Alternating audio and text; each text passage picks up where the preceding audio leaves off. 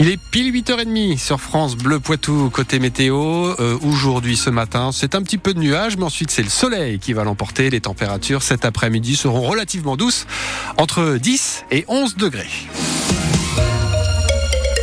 Le journal, c'est avec vous Delphine Marion Boule. Quand les écologistes défendent les agriculteurs. Oui, deux mondes qui souvent semblent s'opposer, se confronter, comme par exemple en ouverture du salon de l'agriculture et ce débat finalement abandonné par Emmanuel Macron, hein, le président de la République, qui n'était pas parvenu à réunir autour de la table les syndicats agricoles et les défenseurs de l'environnement. Ça semble s'opposer et pourtant hier, eh bien, c'est bien des écologistes qui ont mené une action près de chez nous pour soutenir le milieu agricole, une action symbolique du groupe Poitiers-Sud-Vienne à Au Super U, ils ont collé des stickers sur les produits pour alerter sur la faible rémunération des agriculteurs.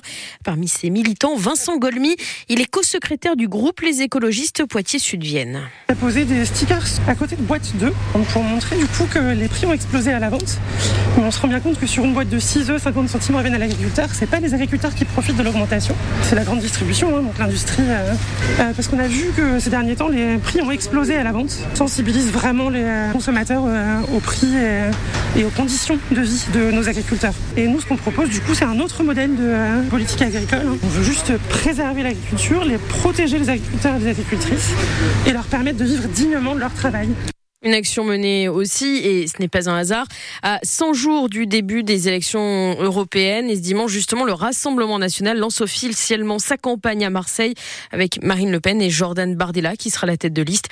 Le parti d'extrême droite est pour l'instant crédité de 28 à 30% des intentions de vote dans les sondages. Le salon de l'agriculture, lui, à Paris, ferme ses portes ce soir à 19h.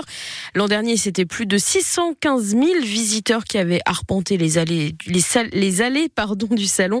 Euh, cette année. Quid de la fréquentation puisque cette édition a été marquée par les tensions, les affrontements même liés à la crise agricole?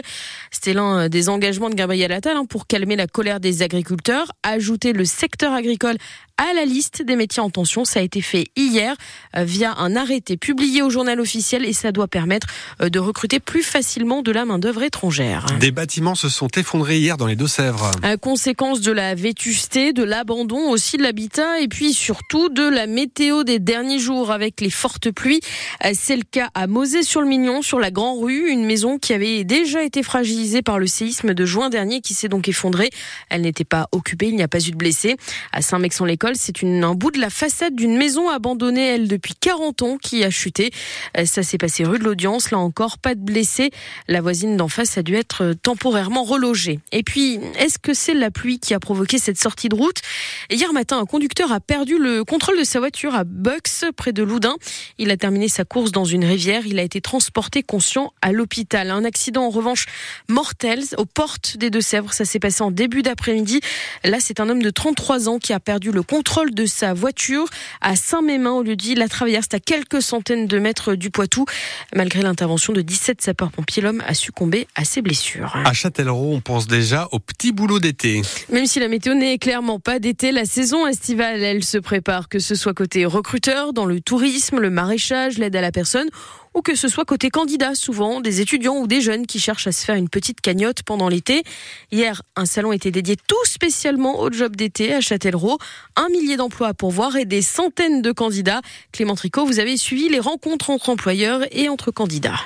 Les entretiens s'enchaînent et on se demande qui des candidats ou des recruteurs sont les plus inquiets. Dans un premier temps, je vous laisse vous présenter, nous expliquer ce que vous faites, qu'on se fasse une idée un peu euh, de votre personnalité.